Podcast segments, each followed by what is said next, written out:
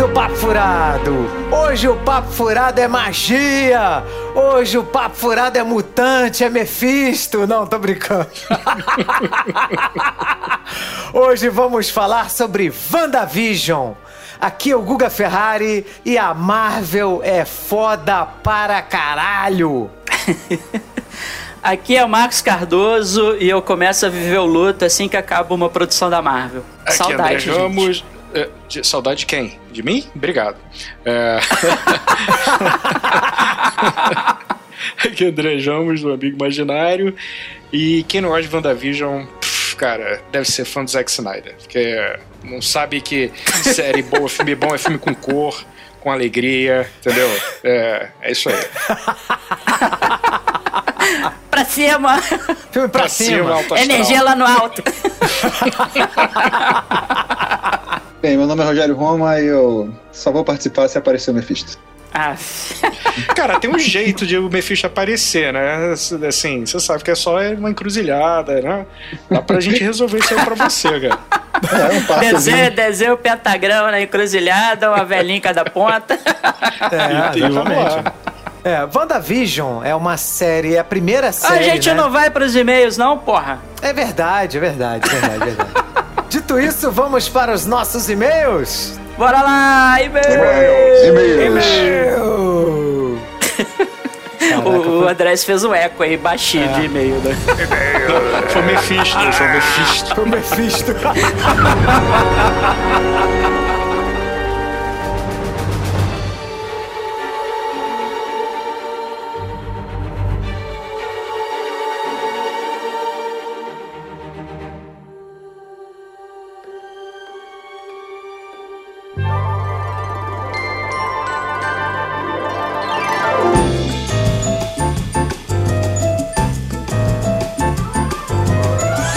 Meus amigos, para entrar em contato conosco, basta mandar um e-mail para papofuradopodcast.gmail.com.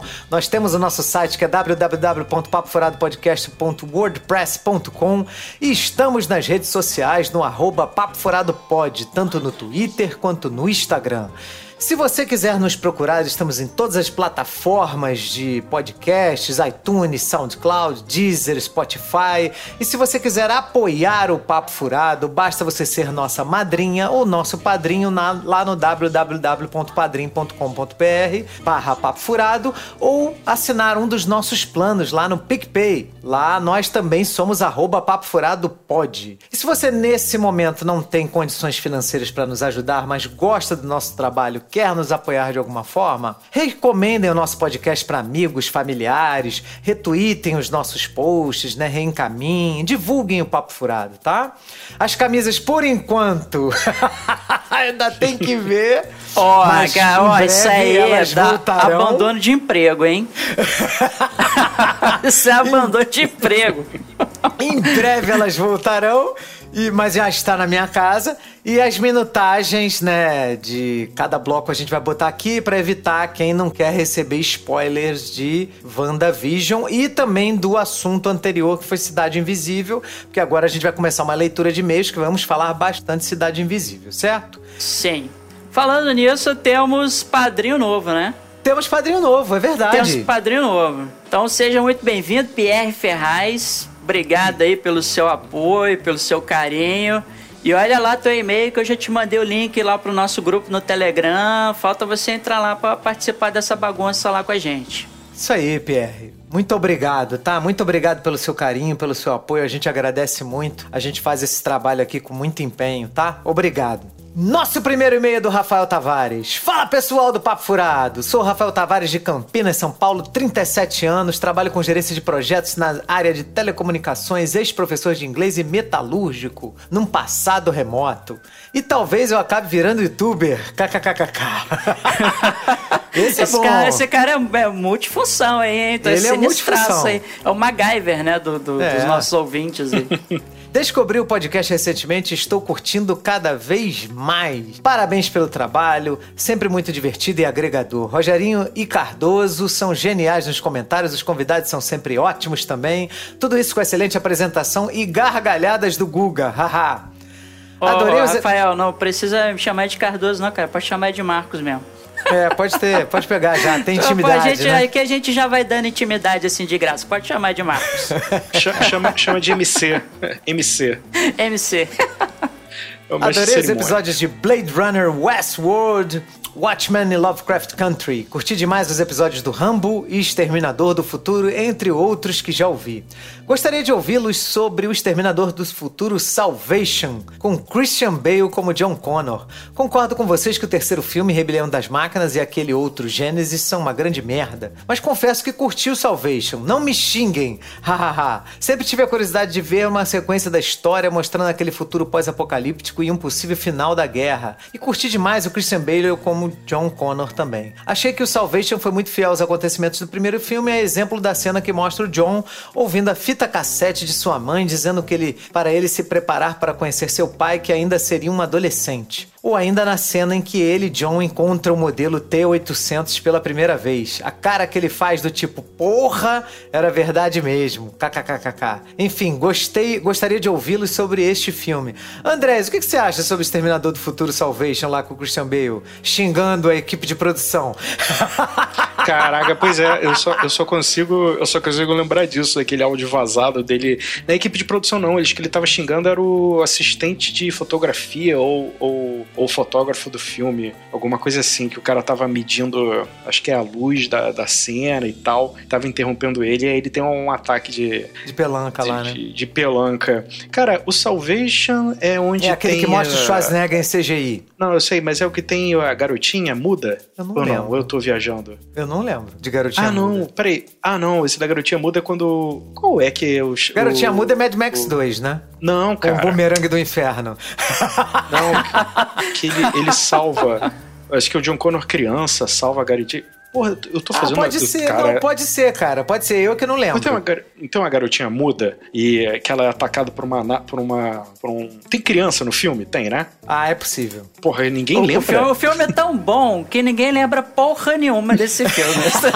Essa que é a grande verdade. A minha única memória desse filme é aquele rapaz lá que depois foi fazer o Chekhov no, nessa leva nova aí de Star Trek, o que infelizmente também o ator morreu da maneira absurda, enfim. Mas é a única coisa que eu lembro desse filme, cara. Esse filme eu decidi apagar da minha Peraí, memória. peraí, peraí. Terminator Salvation, deixa eu ver aqui no IMDB. Porque, cara, se for esse do, do que tem uma menininha, que tem um garoto, que não sei o que, cara, filme com criança, eu o acho que tem a muda da forma d'água, não? Ih, rapaz, Nossa, chegou. mas é criança, ô Rogério. Caralho.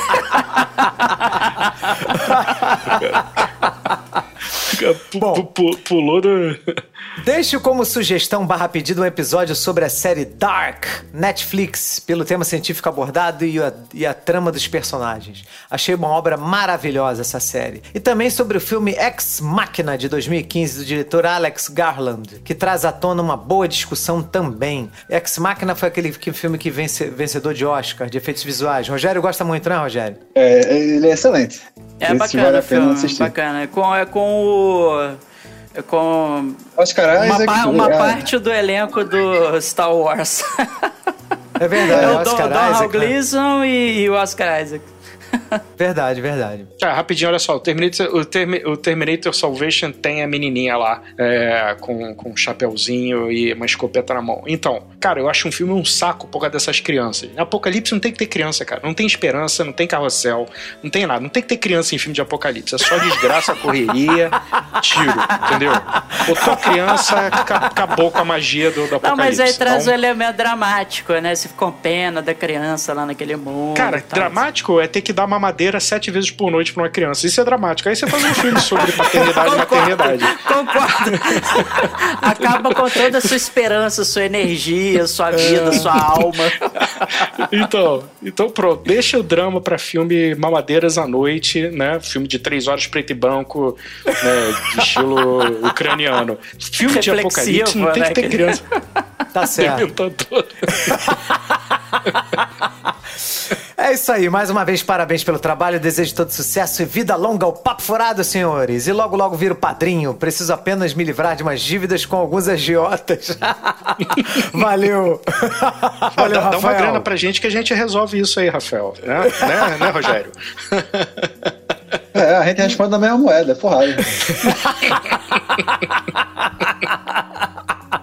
Nosso próximo e-mail é do Rafael Russo. Na verdade, não é e-mail, esse eu acho que é um comentário. Olá, Guga, belezura? Você mencionou sobre tutu ou cai tutu ou algo assim. Então, tô passando aqui para só para acrescentar uma informação. Existe uma palavra que é muito usada lá em Cidade Invisível, que ele tá né, se referindo, tá? É, isso que eu ia comentar, ah, né? Sobre é. Cidade Invisível, esse comentário. Isso aí. É muito usada que é relacionado ao folclore tutu, ao folclórico tutu, o famoso quitute. Tudo que é gostoso e que se devora rapidinho geralmente está relacionado com bolinho ou doces delicados. A, a origem da palavra vem é, que vem quimbundo, é quitutu, que na evolução da linguagem crioula acabaram se adaptando para a língua portuguesa como quitute, que vem do folclórico bicho papão. Um abração para todos por aí e continuem um ótimo trabalho. Até mais. Tá certo. Aí, Pô, show de bola. Muito Cara, bom. essa galera, essa galera nossa ouvinte é foda, né? Sempre acrescenta as paradas muito maneiras aqui, né? É, porra, muito legal, muito legal mesmo. Valeu, Rafael. Valeu. Nosso próximo comentário é do Otávio dos Santos Gomes. Boa noite, amigos do Papo Furado Podcast. Como vão?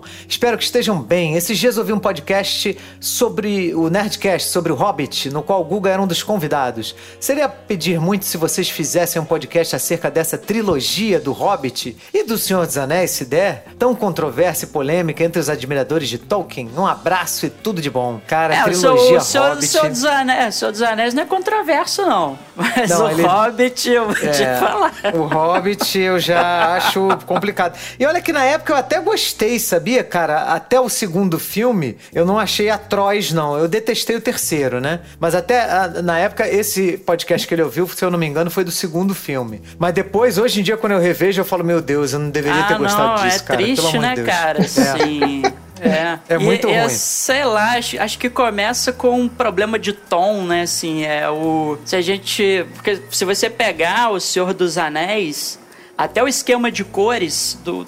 Né, e de luzes que é aplicado no Senhor dos Anéis, né? Porque o que, que é o Senhor dos Anéis? O Senhor dos Anéis ele tá contando ali o fim da, da segunda, da terceira era da Terra-média, né? Que é a época que a magia tá indo embora do mundo, né? Que os elfos estão indo embora, né? Da Terra-média, indo embora pro oeste e tal. Então todas as, as cores do filme, elas são meio crepusculares, assim, você não tem alguma... Cê, só, tirando, assim, um, uma ou outra cena ali no condado, que é mais ensolarado e tal é, você, o clima dos três filmes, no geral, eles são meio pesados, né? Assim, Sim. muito carregado assim nas sombras e tal, né? Quando vai para Mordor e tudo. E mesmo quando eles estão fazendo aquela reunião em, em Valfenda, é, você vê que ali é uma coisa meio assim, sempre uma luz assim meio que de pôr do sol, né?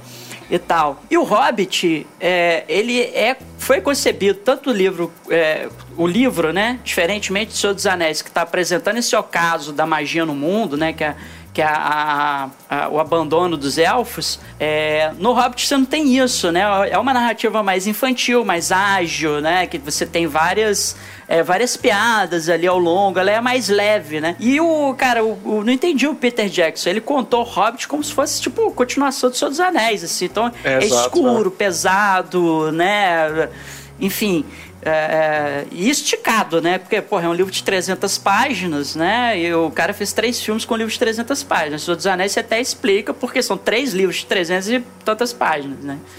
Enfim. Maravilha. Então Só acho aí. que é por aí. Mas assim, pô, de repente a gente faz aí um papo furado Time to Remember e aí a gente fala aí uns. né, de é, vai ter né? Classics, é, papo furado Classics. Aí vai a gente ter, fala aí. Vai ter o. Vai ter, vai série ter o, da Amazon. a série. Quando tiver série, com certeza a gente vai fazer, tá? Então, Otávio, pode aguardar que quando tiver série da Amazon, nós vamos fazer o papo furado sobre Senhor dos Anéis, com certeza, tá? A gente pode bola. comentar todos de uma forma geral. Muito obrigado, Otávio. Nosso próximo e-mail é da Cristiane Muquim. Olá, meninos do Papo Furado, tudo bem? Guga, Oxum não é sereia. Oxum é a deusa dos encantos. Diz a lenda que Oxóssi foi encantado por Oxum enquanto se banhava no rio. Tiveram um filho que se chama Logum Edê. Edé. Oxum é ligada a doçura, amor, fertilidade, ouro. Seu ponto forte é o encantamento, entre aspas, feiti entre parênteses, feitiços. Rainhas, rainha da, das águas doce. Sereia somente Emanjá, mamãe Sereia. É... Eu concordo com tudo que vocês acham que um filme, para ser bom, precisa ter, né? Ação, efeito especial, etc. Mas o galã é importante também. É a alegria do filme. Gostei dessa. Se o filme foi bom, fica excelente. O Papo Furado só, só funciona porque tem o nosso galã, né? O príncipe do Papo Furado, que é o Hugo, né? Puta que pariu. Príncipe. Se o filme foi bom, fica excelente. Se o filme for ruim, o galã salva, dá uma amenizada, risos. Assim como a mocinha também é importante. Veja como a mocinha moderninha, Alessandra Negrini, deixou o Rogério alegre. Deixou, Rogério? Ah, sempre, né? A mocinha, o moderninha ou da moderninha, que é a maquininha que ela vende. É, né? Tá certo. Ai, Não cara. precisa ficar tão bravo, Guga. Implicante com os galãs. Aí ela fala, ó, vocês três são os galãs do Papo Furado, viu? Agora eu tenho como sacanear vocês dois também, né? Fica essa Aham. historinha aí de príncipe. Não, a gente é galã, galã é diferente. Você é o príncipe, cara. Príncipe Você só a coroa, a coroa é tua. A coroa é tua. Príncipe é só o Ronivon e o Ferrari. Aí, Andrés, ainda sobrou pra você. Olha aqui, manda um beijo para o Andrés. Adoro suas participações, me sinto representada. Tá vendo? Ó, elogio pra você aqui, viu? Pô, caraca, depois, depois a gente acerta aquele trocado aí pelo, pelo elogio. Um beijo pra todos vocês. Ultimamente eu só recebo boleto, elogio que é bom. Ai, ai, eu- Também valeu, tô nessa Cris. vida. Também tô nessa vida aqui. Valeu pelo seu Mas é maneiro, bom. né? Essa coisa da representação de Oxum, né? Eu, eu assim, olha, pesquisando na internet, eu vi, assim, realmente algumas poucas imagens que representam Oxum com aquela cauda, né, de peixe e tal, peixe, assim, tem é. uma ou outra. É por conta da relação dela com a água, né? Enquanto a Iemanjá, né, é, é, seria ali a o orixá ali dos mares, né, e tal. A Oxum é das águas doces, né, dos rios, né, do... tanto que tem a, a- aquela música, né, que é uma música popular já famosa, né, que o Zé Cabaleiro, né, regravou, né, que é o eu vi Mamãe Oxum na cachoeira, né, tal que é bem que é bem maneiro e representa essa ligação, né? Desse orixá com a água, né, também. Maravilha, maravilha. Valeu, Cris. Valeu pelo e-mail. Nosso próximo e-mail é do Lucas Villanova. Na verdade, não é um e-mail. Na verdade, é um comentário, Andrés. É um recado direto pra você, Guga. É, um recado direto pra mim, isso. Entendeu? Sobre o Snyder Cut. Sobre o Zeca Splinter. Mas aí, é, mas aí é covardia, porque vão ser recado pra você e recado pra mim também, cara. Vamos lá aí. Olha o que, que ele fala. Quem falou que iria saber que o filme seria ruim quando viu o nome do Snyder? Esse é Mulher saiba- Maravilha, né? 1984. É, falando sobre Mulher Maravilha 1984. Que eu saiba, Snyder teve envolvimento no roteiro do primeiro filme e ajudou na produção. Já nesse segundo, foi apenas a Patty Jenkins e o Geoff Jones. E foi uma merda. Isso eu concordo com você, Lucas. Foi uma merda. Então pesquise antes de falar, seu hater do Snyder. Tá vendo? O pessoal aqui é passional, tá vendo, André? Pessoal É, galera, ama. que, cara, o Sny God movimenta paixões, né? Lá no grupo do Telegram também tem o Team Snyder lá. Pessoal briga pelo Snyder lá. É. Não, cara, vazou que algumas que- imagens do Snyder Cut, né? Cara, sem sacanagem, tem uma representação lá de um personagem que eu não vou falar qual é, que senão vocês vão me matar, porque é da- da- dando spoiler. Que, cara, sem sacanagem, tá parecendo o ET Bilu. O efeito especial do bicho tá parecendo o ET Bilu. cara, tá uma merda. Entendeu? E eu não falo isso com prazer, gente. Pelo amor de Deus, eu queria gostar. Eu queria gostar. O que, que você acha disso, Andrés? Do que? Do Zack Snyder? Do Snyder Cut? É. Cara, ah, então, isso aí é. é- é- Beleza, obrigado, André. Não sei o que acontece, é porque tem, tem uma questão técnica aí da pandemia, de você aproveitar é, a- o, o lance das pessoas estarem em casa e ter essa pressão do, do- do diretor, não ter, não ter, sabe, dele ter um nome forte. Ele falou: olha, eu fui coagido a lançar o filme assim, então agora a gente tem tempo para lançar o filme. Cara, mas é- isso abre um- uma premissa para uma porrada de coisa aí que a gente pode discutir no futuro sobre é, é, como os filmes estão sendo lançados com DLC. Eu já falei isso, cara, filme com DLC no cinema que volta e, e melhora o efeito especial. Filme, olha, esse filme aí não é meu, sabe? Porque assim, no fundo, no fundo, no fundo, no fundo, o diretor é um empregado do estúdio. Ele vai fazer o filme que o estúdio quer. Você Sim. tem aí os diretores autorais que eles, né, tentam botar a pegada deles, mas é uma outra coisa.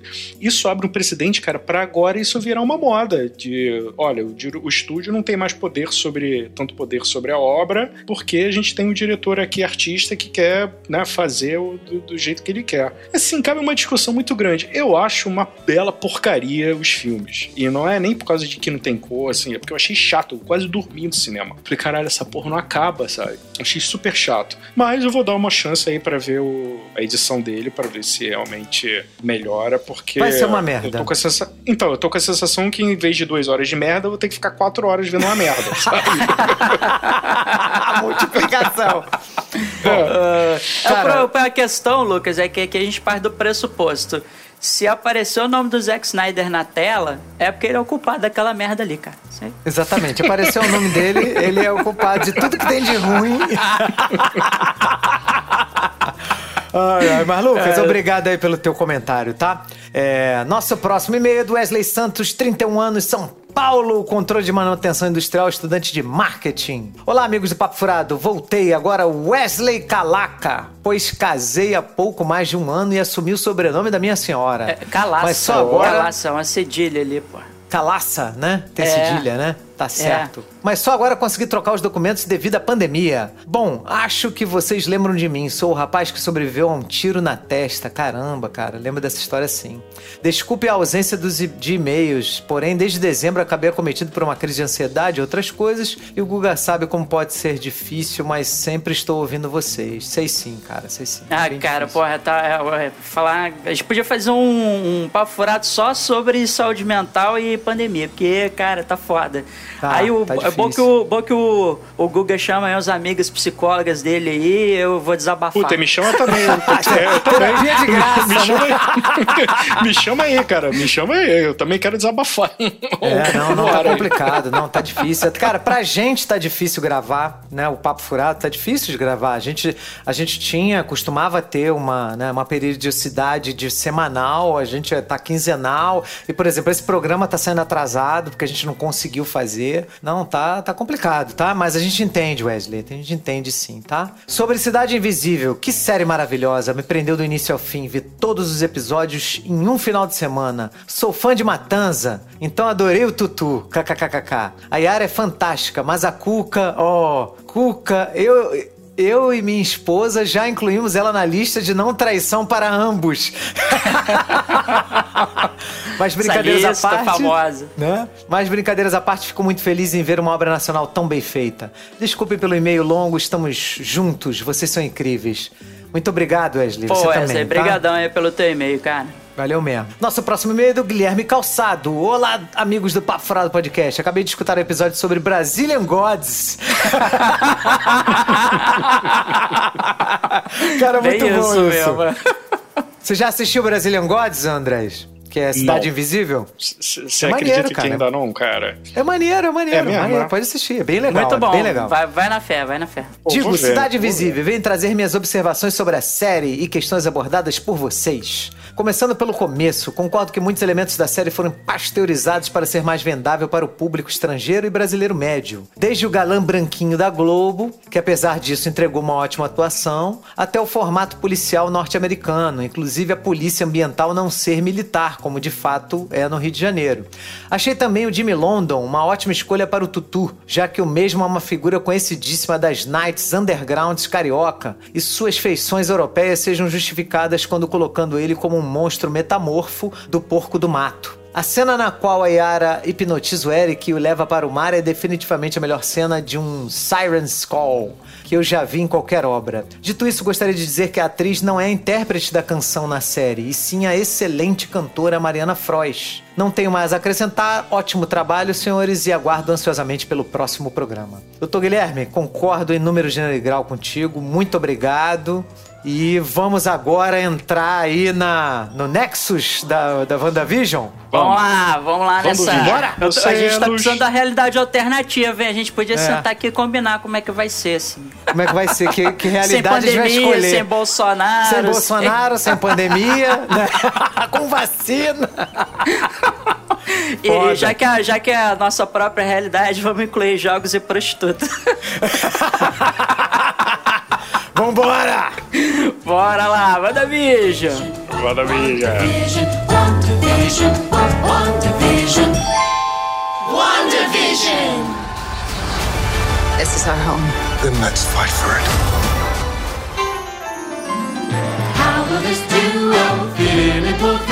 Oh, by sharing a love like you've never seen.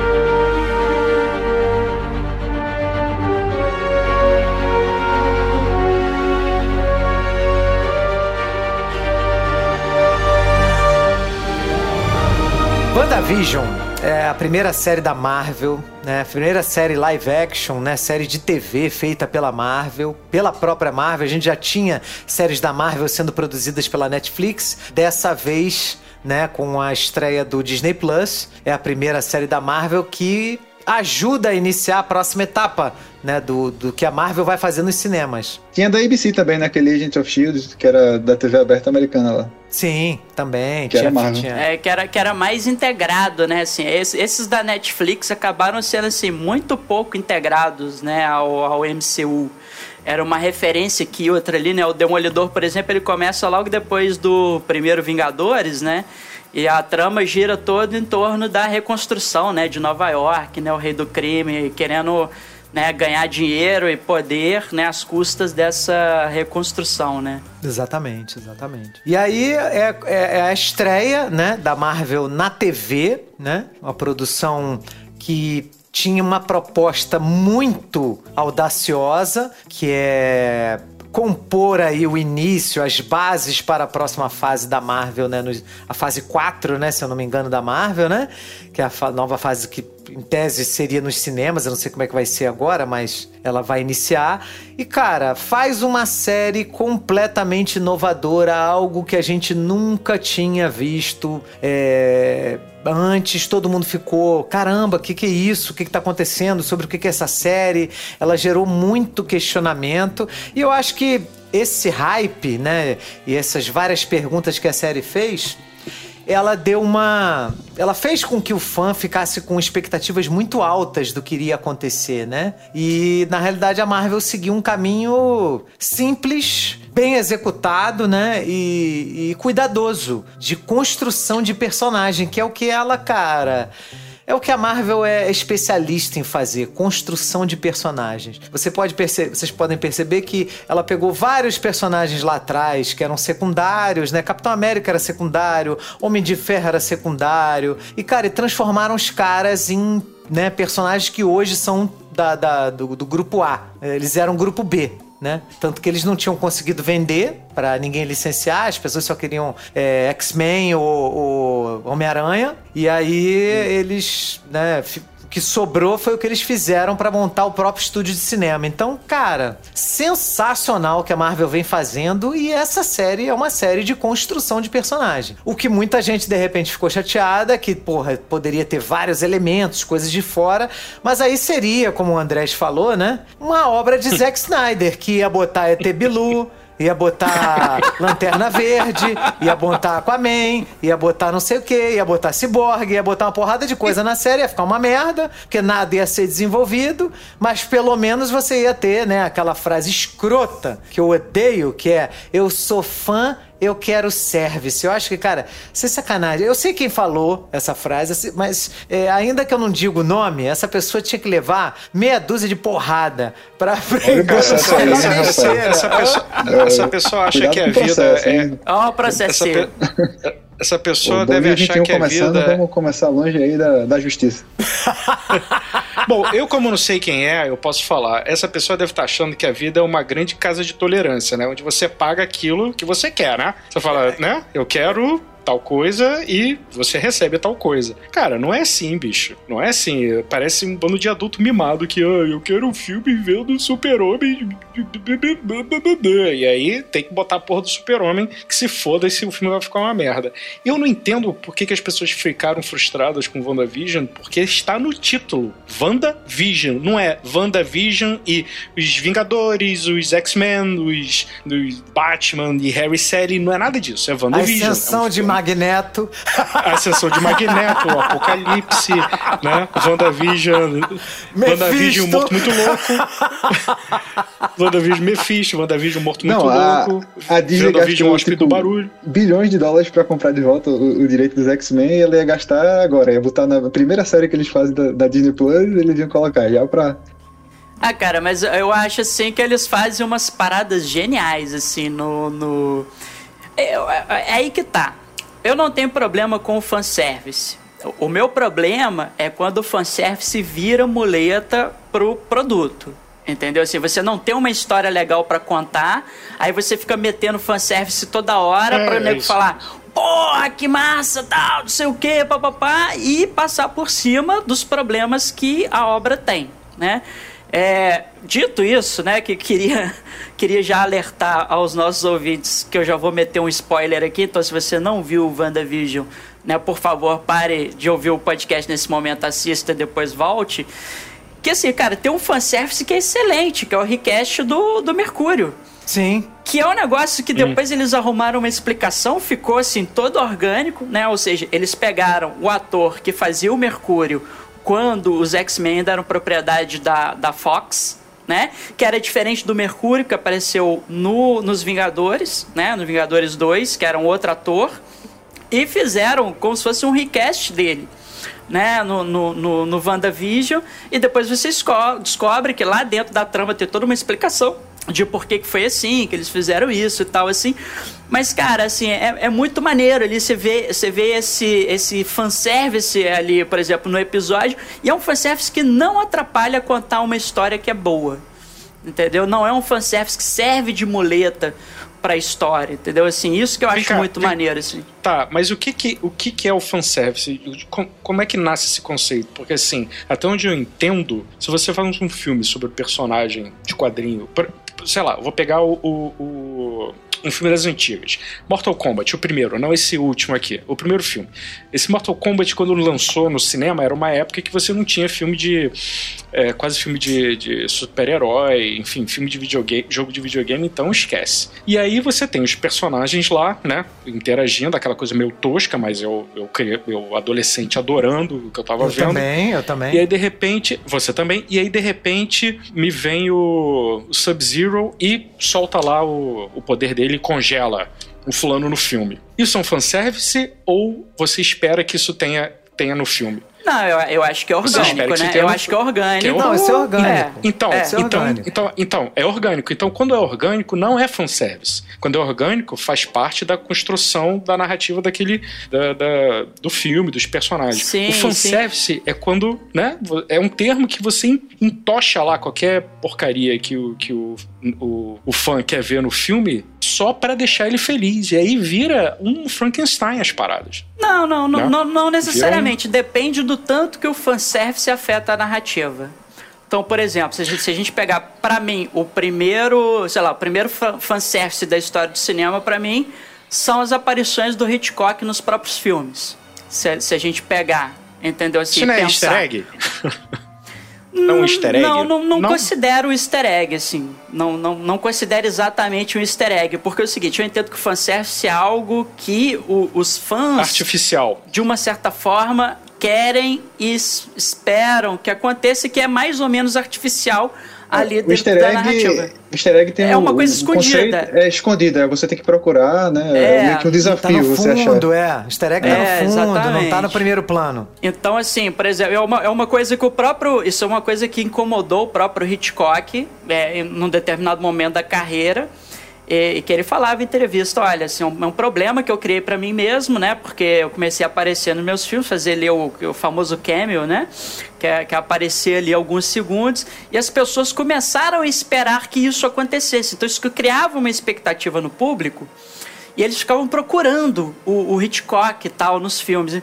Como é que ele resolveu isso? Ele colocou a aparição dele no início do filme, entendeu? Então ele já mata ali o lance dele aparecer no filme e a narrativa continua e essa aparição dele, ok, não tem função nenhuma narrativa, é, é, agradou o fã que estava ali esperando aquilo e não atrapalhou o desenvolvimento da história, entendeu? É, a mesma coisa a gente pode dizer, em maior ou menor grau, das aparições do Stan Lee também, uma espécie de fanservice né, que existe ali nos filmes da Marvel. É, por É, exemplo, como né? homenagem, embora, né? embora ele não tenha, embora ele não tenha, é, digamos assim, um momento para aparecer na narrativa, né? Ele aparece, você fica ali, ah, esse tá ali, que maneiro, tal, não sei o quê.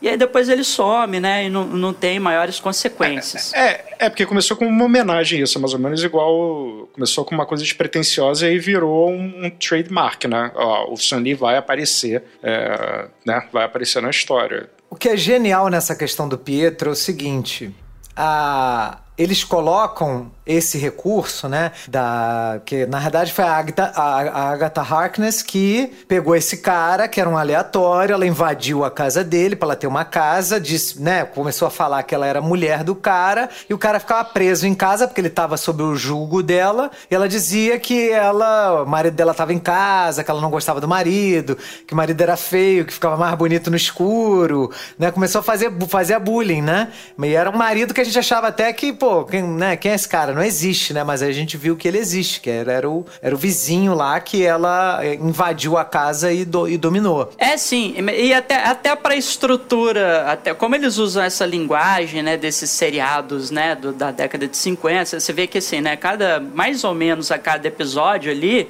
é, você passa uma geração de sitcoms, né, americanos, né, o formato, a linguagem, a, como a história do WandaVision é contado, segue essa dinâmica dos sitcoms americanos desde os anos 50 até os anos 2000 né?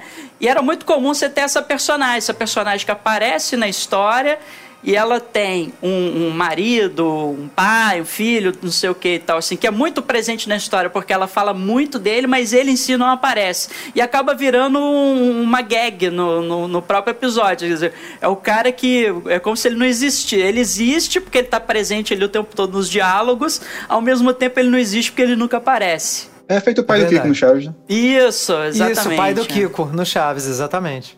Mas o que é interessante nesse recurso é que eles pegam um, um personagem que era do universo dos X-Men da Fox, que todo mundo gostou, porque o Ivan Peters é um ator excelente, era um cara espetacular, ele fez muito aquele American, American Horror. Horror, Story. Story. Story. Muito legal. Ele é muito bom, ele é muito bom. Então, e aí ele brincou com as nossas expectativas. A gente, caraca, o cara vai, vai entrar X-Men na história, né? O pessoal, pô, ficou doido. Mas na realidade, ela sacaneia. A Agatha fala assim: cara, eu, eu peguei um cara aleatório, disse que era teu irmão e você tava tão fragilizada emocionalmente que você aceitou como verdade. Ela fala isso para a personagem. Mas na realidade, ela tá falando isso pra personagem, pra Wanda, e tá falando isso pro público também, pra gente, né? Sim, Porra, sim, cara, eu sim. peguei um cara que era do universo X-Men, disse que ele era o Pietro e vocês, público, acreditaram. ela, ela, ela, ela coloca o público no lugar da Wanda, né? Os roteiristas colocam o, o- a gente que tá assistindo no mesmo lugar que a Wanda está, de ser enganada achando que aquele cara é irmão dela, quando a gente sabe que É. não era ele. Como né? se ela fosse, como se ela fosse mera espectadora da própria vida, né, ali. Sim. É, é, é, e nesse sentido, é muito interessante utilizar esse recurso da metalinguagem, que é essa autorreferenciação ao próprio fazer cinematográfico, né, no caso audiovisual, né, porque é uma série, né, não é exatamente cinema, mas é, os próprios títulos do episódio, né? Tem um episódio que chama Quebra da Quarta Parede, né? Quebra da Quarta Parede é um- um- um- uma ideia, né? Que vem do, do teatro, né? Porque o teatro, é, o palco, na verdade, ele tem três paredes, né? E existe uma parede invisível que é aquela que divide o espaço do palco do público, né? E o teatro moderno, né, o teatro mais recente, ali de final do século XIX para o século XX, começa a romper essas barreiras, né? Então o ator para e se dirige direto ao público, né? Depois disso o Woody Allen faz muito isso no- nos filmes dele, né? É, é, vários cineastas vão aproveitar esse recurso da técnica da quebra da quarta parede, né? E ainda que esse recurso não seja muito utilizado no WandaVision, porque o, o, a forma clássica de acontecer essa quebra da quarta parede no cinema é o ator olhar direto para a câmera e conversar com a câmera, né?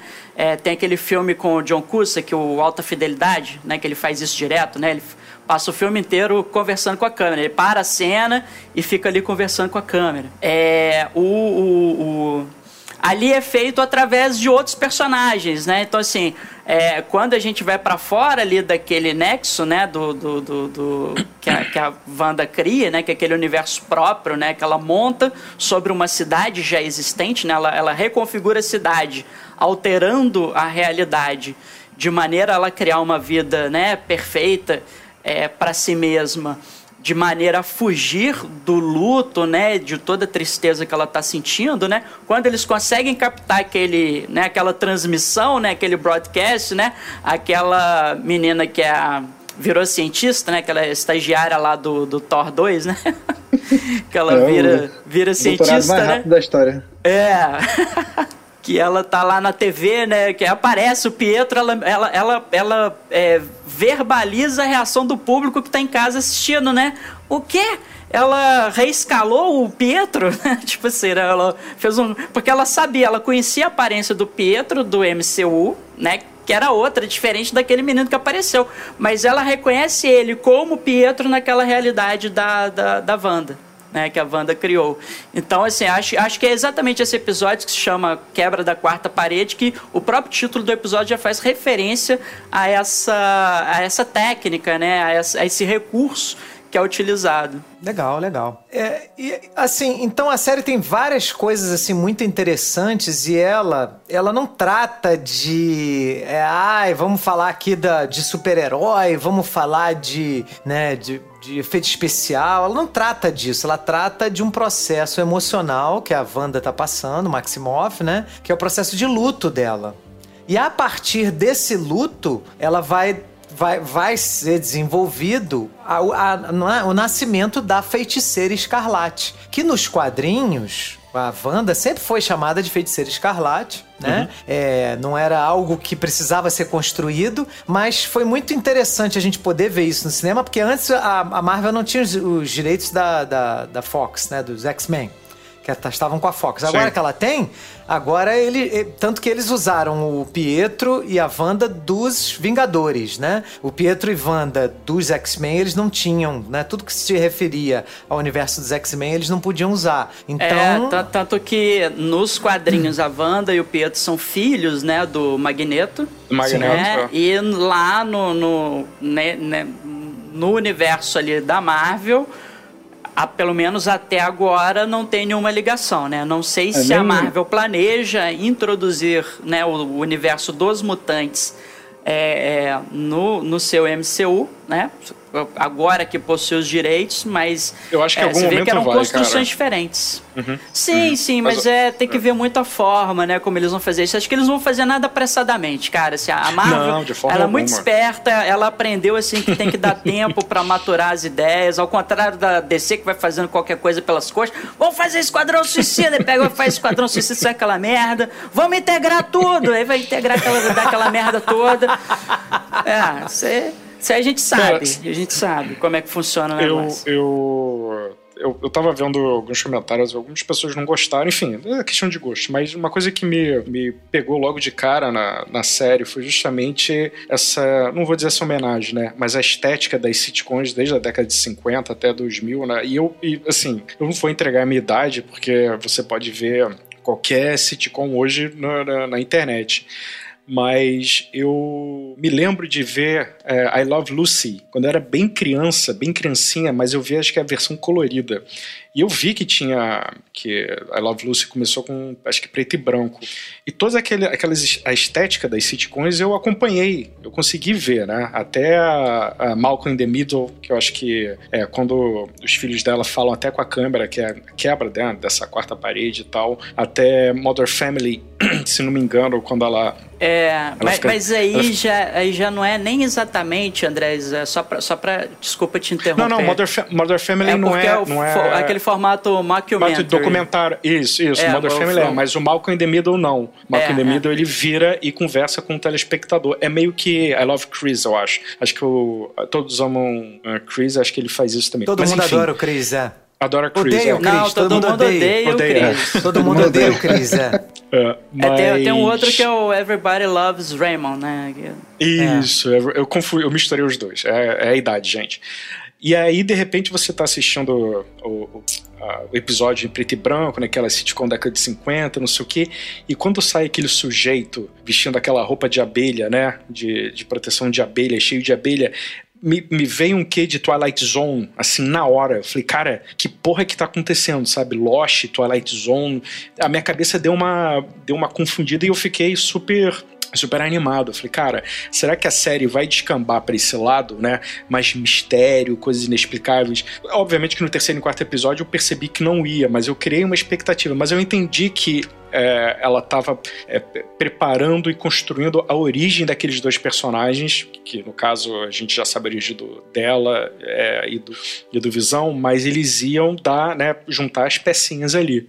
E e aí me lembrou muito uma história em quadrinho do, dos Vingadores, acho que até o John Byrne. É John Byrne o nome dele, Guga? É, John É, Byrne. né? É. Que desenhou que é, quando o Visão é capturado e ele é destrinchado de fato, a, cara, a Canário Negro entrega todos os códigos de acesso da mansão dos Vingadores, o governo vai lá, pega e desmonta o Visão, porque ele tem, se não me engano, ele teve acesso a todos os códigos nucleares do mundo. Então Peraí, Canário Negro poderia- não é da DC, não, André? É, não é canário. Cara, Negro, Canário. Negro, é Canário é, Negro, é da. DC, não é, mas quer ver? É, ó, Vingadores, Vingadores. É a Vespa. Não é Vespa, não? Não, não, não foi. É John Byrne, John Byrne, Visão. Vamos ver aqui. Vision Quest, o nome da, da saga, que o John Byrne é, escreve, é, desenha e escreve, né? Sobre o, essa fase aí do Visão Branco, essas coisas. Isso. É, eu acho muito, enquanto o André está ali pesquisando, eu, eu acho muito maneiro é, essa coisa do. é, se a gente pensar, e é esse, acho que o Guga vai poder dar uma aula aqui pra gente, né? Se a gente pensar que todo aquele universo, né? Toda aquela cidade, né? Que meio que foi é, feita refém pela Wanda e reconfigurada pela Wanda, na verdade representa a psique da Wanda, né? é, e que ela controla, ela cria linhas narrativas para as pessoas, né? Então todo mundo está interpretando personagens, é, meio que forçado pela Wanda e tal ali. É, aquele, aquele cara, quando ele sai do bueiro ali, né? Com, com o- a, a vestimenta de apicultor, né? Com o símbolo da, da Sword nas costas e tudo é, aquilo ali causa né, um estranhamento e uma certa, um certo mal-estar né, na Wanda, assim, né?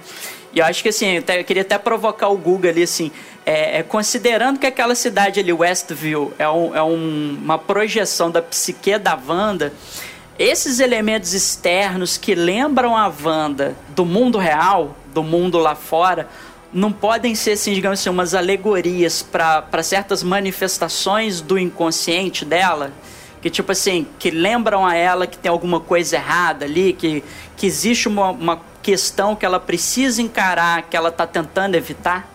Sim, sim. É, na verdade, o, o, que, o que é manifestação da psique dela é todo o cenário que ela estabelece, né? Tudo aquilo tem a ver com ela, né? A forma como ela formata a cidade tem a ver com o passado dela, com aquela é, idealização que ela tinha de lar feliz, de família feliz, que ela vivia num local terrível, né? Num local que tinha guerra civil, que era Sokovia, e o- o o, o- oásis que ela tinha ali com a família dela era, né, era através da, da- da- das sitcoms norte-americanas, das séries, era um momento que ela tinha, né, aquela, aquela relação com a família. Então ela criou a casa toda, a, a cidade inteira nos moldes do que ela assistia nas sitcoms, né? De todas as, as décadas, né? E aí quando entram elementos da, da vida real, que não é dentro da fantasia que ela criou, aí sim, que é o que mostra que é, é a, é a realidade batendo na porta dela e ela não querendo enxergar porque ela tá em negação, né? Naquele momento, naquele primeiro momento, ela tá em negação. Ela, ela não aceita ser confrontada com a realidade num primeiro momento. Até isso fez com que as pessoas fizessem uma análise dessa série como aqueles cinco estágios do luto, né? Que foi dis-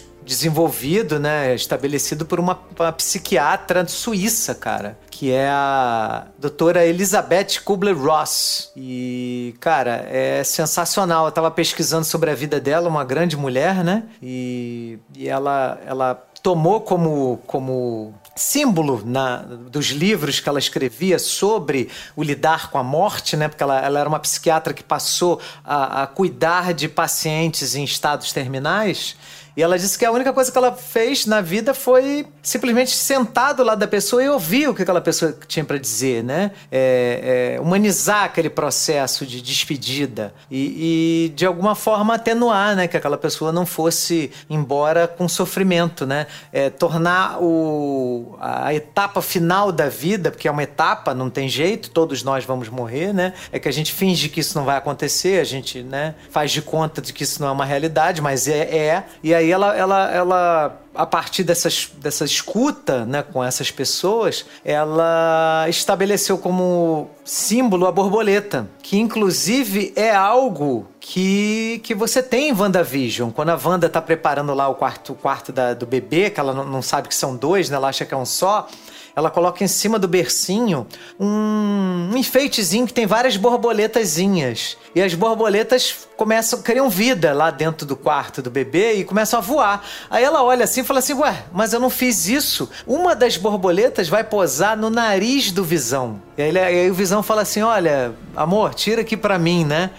A borboleta no nariz dele. Então, assim, as pessoas acham que, cine... que, que cinema, nesse caso, né, é uma obra audiovisual, né? Série de TV, é, acham que as coisas que estão em cena são é, aleatórias, né? São gratuitas, mas não são, tá? Então a borboleta significa renascimento, significa você largar o seu casulo, né? Uma massa, né, em tese primitiva, e você seguir um caminho diferente, né? Então, é, essa doutora Elizabeth, ela começou a, criar, a entender a partir de uma visita que ela fez num campo de concentração na Polônia, lá em 1946. Ela viu no local onde as crianças ficavam presas, ela viu vários desenhos de dezenas de borboletas, cara. Ela falou assim: ué, por que, que essas crianças desenharam borboletas num campo de concentração, né? E ela disse que demorou muitos anos para descobrir isso. Ela disse que ela demorou 25 anos da vida dela para entender por que, que tinha tanta borboleta desenhada. E era uma coisa importante, tá?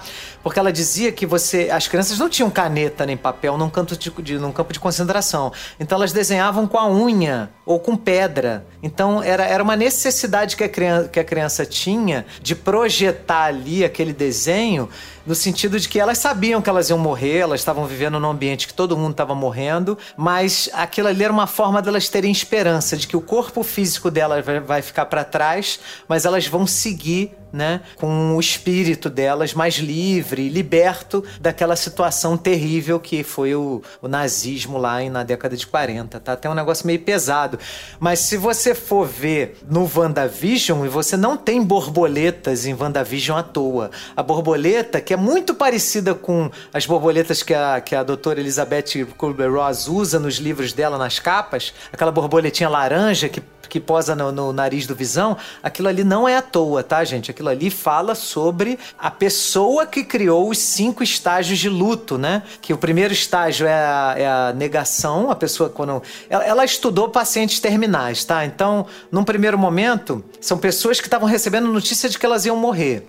Então, no primeiro momento, a pessoa fala: Não, mentira, esse exame tá errado. Não, não é possível. Não, isso não vai acontecer comigo. Isso aí, não, é impossível, né? E aí tem várias outras etapas que não são necessariamente ordenadas. Assim, ela ordenou em cinco só para ficar teoricamente mais fácil das pessoas entenderem. Mas não significa que elas sejam fixas e exatas para todos os seres humanos, tá? Tanto que a Wanda, ela não tem algumas. et- Na verdade, ela não tem uma etapa ali, ela não tem, né? Que é a da barganha, né? Porque você tem a negação, depois você tem a raiva, depois você tem a barganha, depressão e por último a aceitação. São as cinco etapas. A Wanda, por exemplo, não tem barganha. Ela não tem com quem barganhar. Ela é. Porque a barganha vem da- do sentimento sentimento de impotência. A Wanda é o personagem mais poderoso do universo Marvel.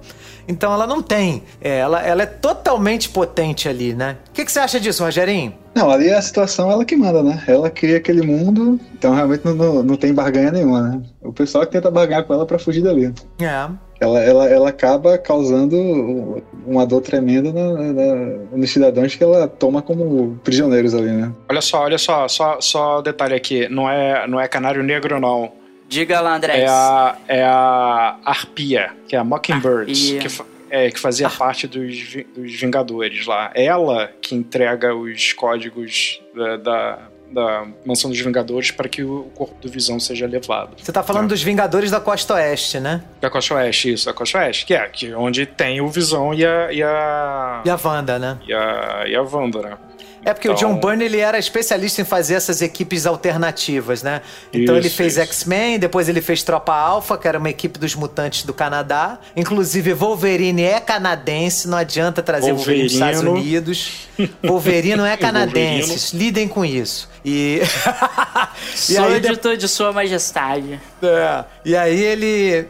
Eles tinham a equipe da- de Nova York, dos Vingadores, e aí o John Byrne criou a equipe da Califórnia. Eu acho que devia ser Los Angeles ou São Francisco, a sede do, da- da- dos, dos Vingadores da Costa Oeste. E aí você tem essa história, né, do, do, do Visão Branco, essa coisa toda que eles pegaram como inspiração. Eles não vão adaptar exatamente aquilo, até porque É, não claro, faz sentido. claro. Né, não e até porque sentido. o Visão, ele, ele é um clone do Tocha Humana, né, cara? Não é bem um clone, mas ele foi criado a partir do DNA do Tocha Humana. E né? do Magnum Então, assim, também. No quadrinho. No quadrinho. No quadrinho, isso. No, No quadrinho. quadrinho. Então, assim, é muita. O quadrinho não dá pra você levar é, toda essa esse lore é, é fiel pro cinema, porque é uma, é uma outra mídia com outro tempo de, de construção, várias pessoas escrevendo, é uma confusão, né?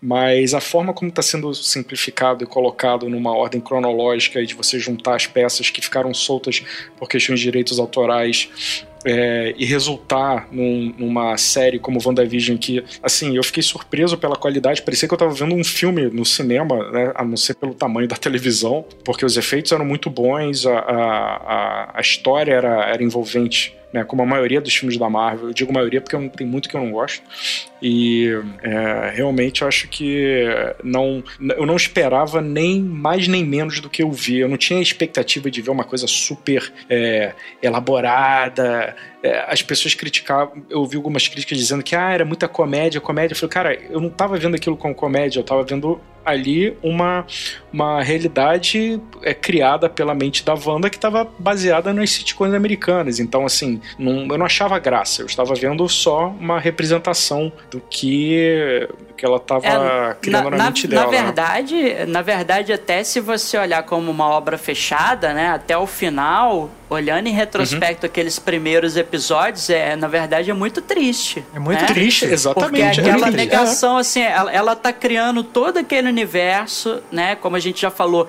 E aí, assim, pra mim o episódio mais fraco é aquele episódio tutorial, né? Parece, Uhum. parece um daqueles filhos de cada Cavaleiro do Zodíaco, né? Que o, o- metade do episódio é o cara explicando de onde ele veio, pra onde ele vai, como é que ele adquiriu o golpe, como é que ele treinou, não sei o que e tal, pra resolver a luta, né?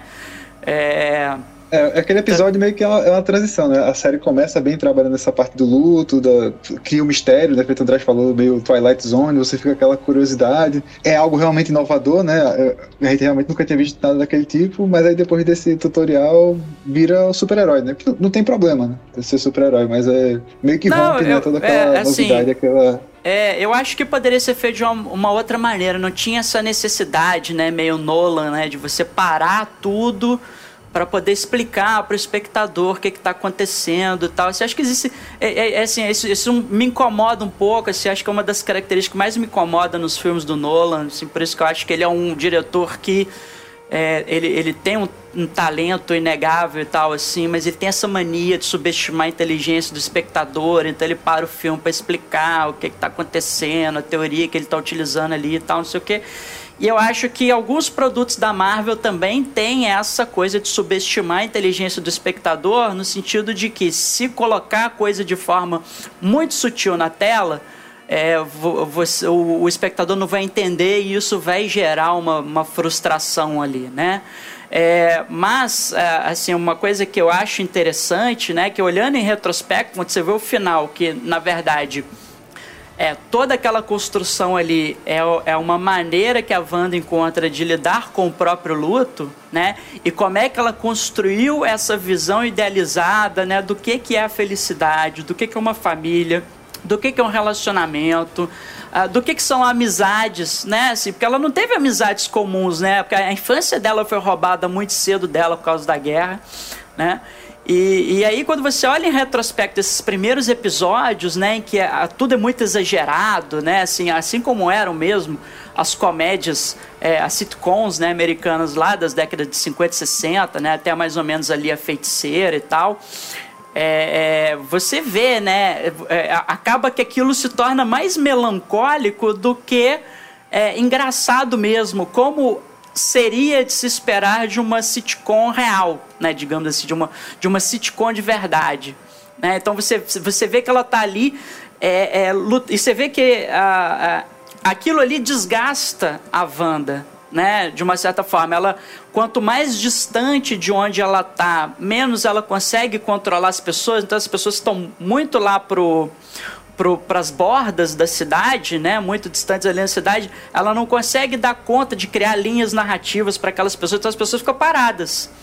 Né, ali, naquele lugar, né, quando o Visão ele, ele meio que toma consciência, né, do que está acontecendo, né, ele, ele passeia assim, faz, o que essa galera está fazendo aqui parada, né, assim, num- como se estivesse fazendo um movimento de caminhar, mas É- é congelada aqui, né? como se fosse Porra, uma, É meio assustador, estátua. cara. A cena da mulher É. tirando a roupa da corda, ela travada ali, porque ela fica bem longe do epicentro, né, onde tá a a Wanda, e tem uma lágrima caindo assim no rosto dela, que ela tá ali travada, ela não pode fazer nada, a vida dela tá parada. Sim, sim, é, muito cara. pesado. E como a e como a, a- a- a- aquela realidade que ela cria é, é uma projeção da psique da, da Wanda, né? Quando as pessoas elas estão dormindo, né, digamos assim, elas elas têm pesadelos. Né? Você vê que a- a- ali no episódio final tem uma pessoa que assim: Não, qu- quando eu durmo eu só tenho pesadelo, eu vivo esse inferno, que eu vivo fazendo coisas é, é, que eu não quero fazer, né? Não sei o que. Ela, a mulher vira e fala assim: Olha, ou é, deixa minha filha. Porque a, a mulher falou assim: como a filha dela não fazia parte da, da narrativa que a Wanda estava criando ali para aquelas pessoas naquela cidade, a filha dela ficava presa dentro do quarto o dia inteiro. Ela virou falou assim: pelo amor de Deus, deixa minha filha sair do quarto, né? É e horrível se você não for libertar a gente, por favor, me mata, que eu não tô aguentando mais isso aqui. Caraca, É. sinistro isso, né? É, cara, é muito pesado. É, é assim, uma, é é, uma, é, pesado. uma coisa, é uma coisa que a gente. Bom, a série, não vou dizer que passa pano, mas, cara, o que ela fez. Eu sei que depois vai ter spoiler aí, mas ela, ela meio que se redime. Mas, cara, não. Assim, vamos trazer isso pro mundo real de advogados e juízes, cara. O que ela fez, cara, não tem redenção, bicho. Ela aprisionou uma tortura. cidade inteira, botou as pessoas sofrendo por um sentimento, por mais que seja de perda, é um sentimento egoísta, do tipo assim, cara, eu perdi tudo, não sei o que, eu vou reconstruir a minha vida feliz à custa do sofrimento dos outros, né? É, no- na no cabeça final- dela, Andrés, ela achava que ela não Mas, estava Gi- gerando esse sofrimento. Na cabeça Mas, dela. Guga, né? então, cara, mas aí é que tá. E isso num tribunal, Marcão, me diz aí. Num tribunal, o advogado defesa, olha, na cabeça dela, ela estava fazendo bem pra menininha de 10 anos. Pro, né? Ela É, estava. não, cara, não é- vai colar. É, eu, Porque eu você acho abre- que, é, eu acho que a, questão, assim, a, gente, a gente não precisa nem chegar na parte jurídica. Vamos pensar na questão ética, né? Você está tirando a vontade das pessoas, né? O, o livre-arbítrio delas fazerem o que elas bem entenderem da própria vida, né? Você tira a liberdade, o direito de ir e vir. ah, ah, né? é, é é uma invasão ali é, muito forte e, e ela ainda projeta é, o sofrimento, né, os pesadelos, né? Eu imagino que os pesadelos que as pessoas tinham eram os mesmos pesadelos que a gente vê nos flashbacks da Wanda, né? Que é o Visão morrendo, né? A batalha ali contra o Thanos e tal, né? Então, e, e- e, assim, as pessoas começavam a ter os sentimentos que a Wanda tinha naquele momento. Então, Sim, para as sim. pessoas era sofrimento o tempo todo.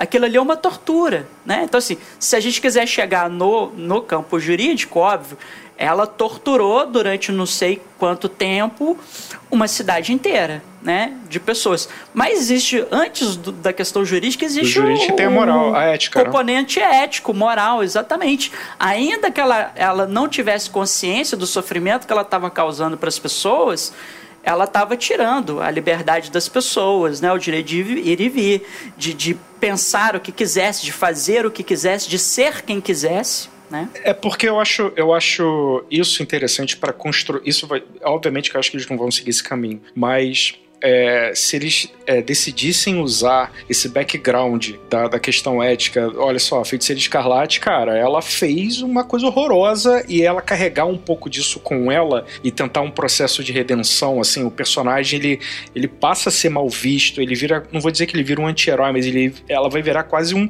personagem ultra poderoso mas que, cara, o poder dela é, é- pode ser usado por uma coisa muito ruim, sabe? É, para destruição, pro mal, né? Então, eu acho que se a Marvel decidir incorporar um pouco desse lado sombrio na Feiticeira Escarlate, até mesmo na questão da relação entre os, os heróis com ela e os personagens, nego ficar meio, cara, tudo bem, Wanda, você faz parte da equipe, mas a gente sabe o que você fez naquela cidade, sabe?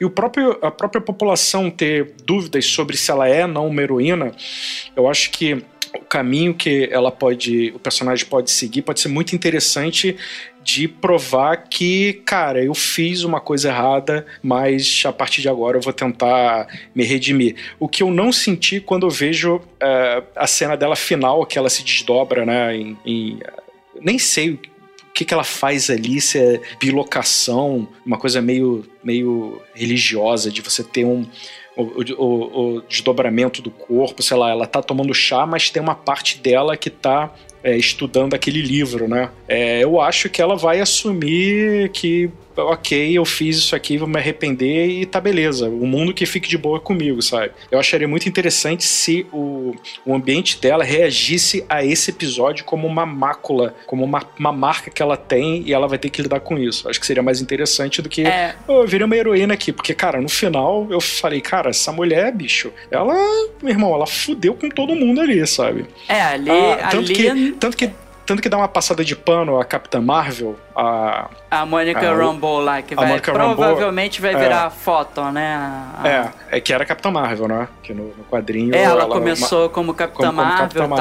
tal. Enfim, mas como Mas já tem ela Capitã fala- Marvel agora é. no MCU, né? Então. Elas falam, ah, se eu tivesse seu poder, eu teria minha mãe de volta. Ou seja, ah, se eu tivesse seu poder, eu faria tudo que você fez. Cara, dá pra entender, porque isso, isso a gente pode ter um episódio só sobre essa discussão ética e moral sobre, né, o que ela fez, que é foda. Mas assim, cara, não, não, não É, é. cara, não mas- vamos normalizar, não vamos normalizar o que ela fez, não, porque não é. É, mas André, assim, ela mesma não estava no primeiro momento consciente do que ela estava fazendo. Tanto que quando a, a Agatha Harkness começou a liberar as pessoas do controle dela, aí ela falou assim: ó, escuta aí as pessoas, o que você está fazendo? Isso não tem nada a ver comigo. Elas, elas são suas marionetes. Aí as pessoas começaram a fazer as reclamações para ela. Ela falou: não, não é possível. Você que tá mandando elas falarem isso. Ela, não, não. Ela, é- isso é a opinião delas de fato. E aí que ela se dá conta do que estava acontecendo. é, Porque na eu cabeça sei. dela.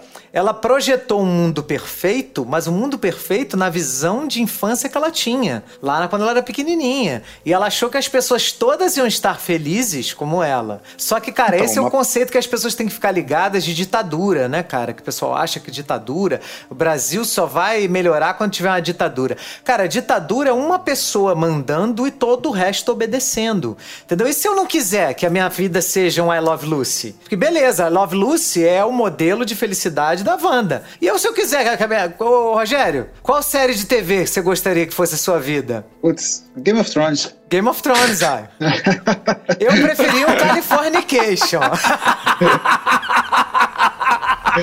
Mas, porra, imagina viver Love Lucy, que merda! Eu acho aquilo uma merda. Mas assim, tem gente que acha maneiro, né? Na cabeça dela ela é legal. Mas, cara, depois que ela foi se dando conta, e o próprio Visão, né, também vai adquirindo consciência, e aí fala com ela, ela fala, pô, deveria ter te falado desde o início. Ele, não, tudo bem, mas isso tem que acabar, né? Essas pessoas estão sofrendo. Cara, então Quer se dizer, ela fala que deveria falar começa desde o se- início, ela. Não, ela, É, sabia, o- ela o- sabia o que ela estava fazendo, porque ela fala, ah, eu deveria ter contado você desde o início, que fui eu que queria essa realidade. Ela só não se preocupou em ver quais eram as consequências disso. Isso, Sim, isso. sim, essa, essa- sim. essa é a questão. É, é, é por isso que eu enfatizei a questão de que ela tira a liberdade das pessoas, né?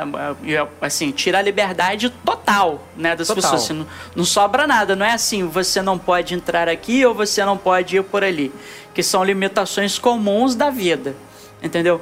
É assim, você vai pensar, agir, se vestir, ser, aparentar estar feliz, aparentar estar triste, mesmo quando você não tiver, porque quem constrói essa narrativa aqui sou eu. Doeu. Entendeu? Então, é, é essa, essa para mim é a grande questão ética moral que deveria ter sido enfrentada em algum momento. Que, de uma certa forma, é, é o que o Visão fala para ela: olha, é, o teu luto não justifica o que você faz, né? O, o Visão vira e fala assim: ainda que eu deixe de existir para que o certo seja feito, não tem problema porque é o certo a ser feito. Inclusive perder os filhos. Entendeu? Assim, que é o que. Porra, eu- eu- assim, agora que eu fui pai, então, cara, puta, aquela cena me acabou É, eu- comigo. Eu, também, eu também. Aquela eu cena também. deles botando os dois pra dormir, assim, Nossa. o caralho, puta que pariu. Cara, Nossa, foda, cara. ce- cena, cena É, mas forte. A, alternativa pra ela seria o quê? Ela ia fazer a realidade só na casa? Tipo, a vida daquelas crianças, até ela encontrar um Não, modo não, é, che- chegou, num, é, chegou num ponto ali que não tinha mais, É. né? Até porque o Visão sabia, né? Ela Não, adquiriu... digo assim, que tipo de existência teriam essas crianças? Porque elas só podem existir dentro daquele negócio. Elas, elas seriam confinadas também, né? Elas nunca Sim, poderiam não, mas conhecer o mundo de o verdade. início eles são. Não, mas desde o É. início eles são confinados. Eles, eles só existem ali no, no espaço do Nexo, tanto que quando o Visão faz essa coisa da exploração, que ele ultrapassa a barreira, ele começa a se desintegrar. Né? E, é- e- e aí o moleque, o moleque que alerta ela, ó, o papai tá, tá com problema e tal. Aí ela expande o Nexo pra poder pegar o Visão de volta. Tem outra questão moral. Ela, ela submeteria os, os filhos e o marido a viver num, num confinamento para suprir a necessidade dela, né?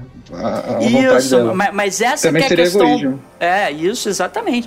Essa que é a questão doentia e patológica do luto dela, porque ela acha que o sofrimento que ela tá passando justifica as ações que ela toma, entendeu? Embora ela não tenha exatamente assim, alguns aspectos das decisões que ela tomou, realmente ela não tem consciência. Ela não tinha consciência, por exemplo, do tanto que as pessoas estavam sofrendo. Mas ela tinha consciência da privação de liberdade que ela submeteu às pessoas. Entendeu? E a própria solução é uma solução infeliz, porque você criar uma realidade estática, né, que nada pode mudar, as coisas têm que ficar do jeito que elas são, né, é, ela pode dar uma certa tranquilidade, né, no inicial, mas cara, depois as pessoas querem evoluir, querem mudar, né, até os próprios filhos dela iam querer crescer, iam querer namorar, iam querer fazer faculdade, trabalhar, e aí, como é que ia ser? Ela ia ter que aumentar aquilo pro país inteiro, né, porra, o mundo inteiro? Não, não dá, né? Então, assim, é, é uma solução insustentável desde do início. Só que ela precisou passar pelo processo de renascimento, porque é um renascimento, WandaVision, né, cara? Tanto que ela descobre quem ela é no final do, do processo. A Agatha Harkness, apesar de ser colocada na série como uma vilã, nos quadrinhos ela é aliada dos Vingadores, ela, é- ela tanto que ela é babá do, Red Richards e da Sue Richards, ela cuida do filho deles, ela, é ela também é aliada dos Vingadores, então ela, ela já foi babá eu acho que ela já cuidou também dos filhos da Wanda, então assim, é- é- ela é uma, uma figura que ela tem uma... É porque como ela tem uma... um- um temperamento muito forte, muito crítica, ela, ela, ela troca umas farpas com a Wanda, mas elas, elas são aliadas, né? E é o que vai acabar acontecendo, né? Depois que a série termina, termina ela até fala, ó, a gente vai se ver aí, né? Eu já sei onde se te encontrar e tal. É, mas a, a, a Agatha, ela funciona como uma terapeuta, cara, pra Wanda se descobrir. Aí a Wanda, não, olha, eu não quero entrar naquela porta ali, eu não quero olhar pro meu passado. Ela, olha, pra você ir pra frente, você tem que ir pra trás, não tem jeito. Isso, cara, isso é pura psicologia, cara. Isso é o que eu faço com meus clientes o tempo todo. Pra você evoluir, pra você seguir com a sua vida, você tem que curar o que ficou lá atrás, cara. Não tem jeito. E aí ela vai lá, revisita a infância, revisita os traumas dela. Cara, aquilo ali é uma sessão terapêutica que a Agatha fez com ela. Tudo bem que ela fez Do- querendo do- roubar o poder Do dela. capiroto. né? Terapia do capiroto, né? Terapia do capiroto. Foi, foi obrigatório. Aquilo ali foi obrigatório. Foi sob tortura, inclusive, né? E aí, a... cara, mas foi, foi maneiríssimo, porque no final das contas, ela chega e fala assim: olha, eu não preciso que você fale pra mim quem eu sou. Entendeu? Eu vou descobrir, entendeu? Eu já sei quem eu sou, ou eu vou descobrir a parte que eu não sei, entendeu? Eu não entendo meus poderes, mas eu vou descobrir. Quando Visão tenta entrar na briga das duas, no final ela impede, ela joga o poder dela e fala assim: ó, Visão, aqui não. Quem vai resolver essa porra sou eu. Cara, é muito foda, cara. É muito foda o processo de descoberta dela. Porque ela, ela É, inicia a série como vítima e termina como protagonista, como pessoa ativa, né? Porque dentro daquele processo ela é um pouco passiva também, dentro do processo de criação dela. Apesar dela estar criando. Tanto que a outra chega pra ela, a Agatha fala: Cara, como é que você fez isso? Ela não sabe explicar. Ela não sabe, ah, eu decidi fazer isso, eu apertei esse botão, eu fiz aquilo. Não. Ela fala: Não, eu simplesmente fiz, eu não sei o que, que aconteceu. Ela não sabe, entendeu? Então, ela, ela tá num processo que ela não é agente. Ela passa a ser agente no final da série. Aí sim, aí por isso que ela quebra o negócio todo, te acaba com o negócio, libera a cidade, se despede do Visão, se despede da, das crianças. Eu achei, cara, muito bonita a série, principalmente a, a cena em que ela se despede do Visão. E o Visão fala assim pra ela: olha, a gente já pediu, já se despediu mais de uma vez, né? Isso significa que a gente vai se ver de novo, né? Que a gente vai se dizer olá novamente, né? Então, assim, bem legal o Visão com a lógica dele de robô, né? E, cara, e o combate, cara, através da lógica, cara? Ah, aquilo ali que foi pariu! sensacional. Caralho, que. Eu, eu olhei assim e falei, cara, que série! Quando que você tem um embate, Andrés? Na sua vida verdade. real usando lógica? nunca, nunca. É uma solução legal, que tipo, geralmente filme de herói, principalmente a Marvel, é, geralmente é o herói contra o vilão que tem o mesmo poder do herói, né? E fica tipo Pantera Negra, que é os dois caras com a roupa de Pantera Negra É brigando no escuro. né? É, ninguém sabe o que é que tá acontecendo. pra ver quem vai dar sorte, né? Ou quem vai dar azar primeiro, né? Nesse daqui é realmente a mesma coisa, são os mesmos personagens, o vilão é igual, é, é a cópia perfeita do, do herói, né? Mas eles conseguem dar uma, uma solução assim, criativa, né? E, e condizente criativa. com, com o personagem, né? Não, totalmente, né? Vou usar a lógica aqui, né? Do- que Fala É, cara. lá, né, do, do questão do, do navio de Teseu, né? Enfim, Cara, é espetacular muito maneiro. aquilo. Que me lembrou aquela coisa da, da quarta diretiva, né? Do Robocop, no Robocop 1. Hum, sim, sim. Aqui, aquela solução também é sensacional, né? Pô, né? É. Mata ele tal. Eu, cara, não posso, porque ele é empregado da, da OCP. O cara, você está despedido. Cara, aquilo é muito bom, cara. Aquilo muito é bom. sensacional, né? Cara, e é espetacular, cara. O navio de Teseu, né? As madeiras vão apodrecendo, você troca a madeira e aí Elna continua sendo navio de Teseu, né? Sim. Ele é e É, não é, né? em- Ele é, ao mesmo Não. tempo não é. É, e ao, e ao mesmo tempo gera, um, gera uma questão aí, porque o, o, o visão. É, o visão branco pode virar o visão a partir do momento que ele acessa as memórias do visão. Né? Sim, Que- já, já foi o que aconteceu. É, já que o Visão é um- uma máquina, né? Digamos assim, não vamos nem entrar na questão. A gente discutiu um pouco isso quando a gente eh, fez o episódio de Westworld, né? O, o que que faz o que que faz de nós seres humanos, né? Conscientes e tal. E no Westworld vai muito disso, né? Lá são comportamentos, né? Então assim você fica lá mapeando comportamentos e aí você consegue gerar, digamos assim, um arquivo com a tua personalidade a partir dos comportamentos que você tem dentro do parque, né? No, no caso aqui do WandaVision, me parece muito que a coisa vai que a tua consciência ela é relativa à tua memória, né? Então, assim, a partir do momento que o Visão Branco, sendo uma reconstrução do Visão original e podendo acessar suas memórias, não é, digamos assim, um renascimento do Visão, né? E Sim. aí faz todo sentido mais pra frente ele ser reintroduzido no universo Marvel e tal. Exatamente. É, ainda, bem, ainda bem que o Visão não é advogado, né? Porque senão eu ia perguntar, de quem é esse Teseu? De quem é, que barco é esse? Tá registrado onde? né? Aqui, Pedra 90, só enfrenta quem aguenta. Aí esse negócio de se trocar a tábua, o navio é dele ou não é, ia dar um processo, o cara não ia resolver nunca. Tem, tem alvará da marinha pra ter o navio? Não tem, né? Então Mateu. É tudo legal, vai preso os dois. Deixa eu só fazer um comentário é, sobre uma coisa que, que eu gostei do WandaVision e que eu senti falta no, no Doutor Estranho. Eu sempre gostei dessa parte do universo da Marvel que mexia com misticismo, com magia, envolvendo Mephisto, envolvendo, enfim, essa, essa parte mais é, menos de super-herói e mais mágica, né? E quando eu vi o Doutor Estranho, apesar de eu, eu, ter gostado, porque tem umas coisas interessantes, eu senti um pouco falta dessa coisa mais sombria. E por mais que no WandaVision eu tenha achado a combate final foi legal, mas assim, parecia. Ai, como que eu vou falar isso? Sem. sem parecia que era um filme da Disney para criança quando elas têm aquele combate, aquela roupa da Agatha Harkness. É, ficou um negócio meio esquisito, mansão mal assombrada, sabe? Ficou um negócio meio caricato demais. Mas a introdução da, da personagem quando ela vai ser queimada, as outras bruxas, aquela coisa mais, mais sombria do, do, livro. Isso, cara, eu falei, porra, eles têm. Aquilo ali é bem legal, né? É, eles têm aí um, um, um bom material para explorar um lado que eu acho do caralho, que é essa parte mística, né? Da, inclusive introduziu o, o Doctor Doom, o Doutor Estranho, mais nessa pegada, né? O, o Mephisto, é, todos esses personagens que têm esse background mágico, né? Sim. É, Enfim. Vocês pegaram a referência ali ao Mágico de Oz? Eu peguei, Qual? claro. É, quando joga o carro em cima dela, né? Só fica ah, as botinhas pra sim, fora, sim. né? sim, Muito bom. Não, cara, eu achei a magia retratada em WandaVision, cara, eu achei muito maneira, muito maneira. As bruxas, né, da, daquele Coven ali com aquela energia azul, ela com a energia é. roxa. Cara, achei aquilo foda. A feiticeira então, escarlate falei... sendo uma entidade, né, uma, uma entidade não, uma, uma, bruxa mitológica e com energia vermelha. Cara, achei foda. Aquilo aí dá, dá um pano pra manga, assim, pra muita coisa legal. Eu, tinha falado pro Google que quando sim, eu vi a primeira sim. vez a Agatha Harkness com aquela energia roxa, ela me remetia muito ao Black Heart, que é, entre aspas, o filho do Mephisto nos quadrinhos, né? É um...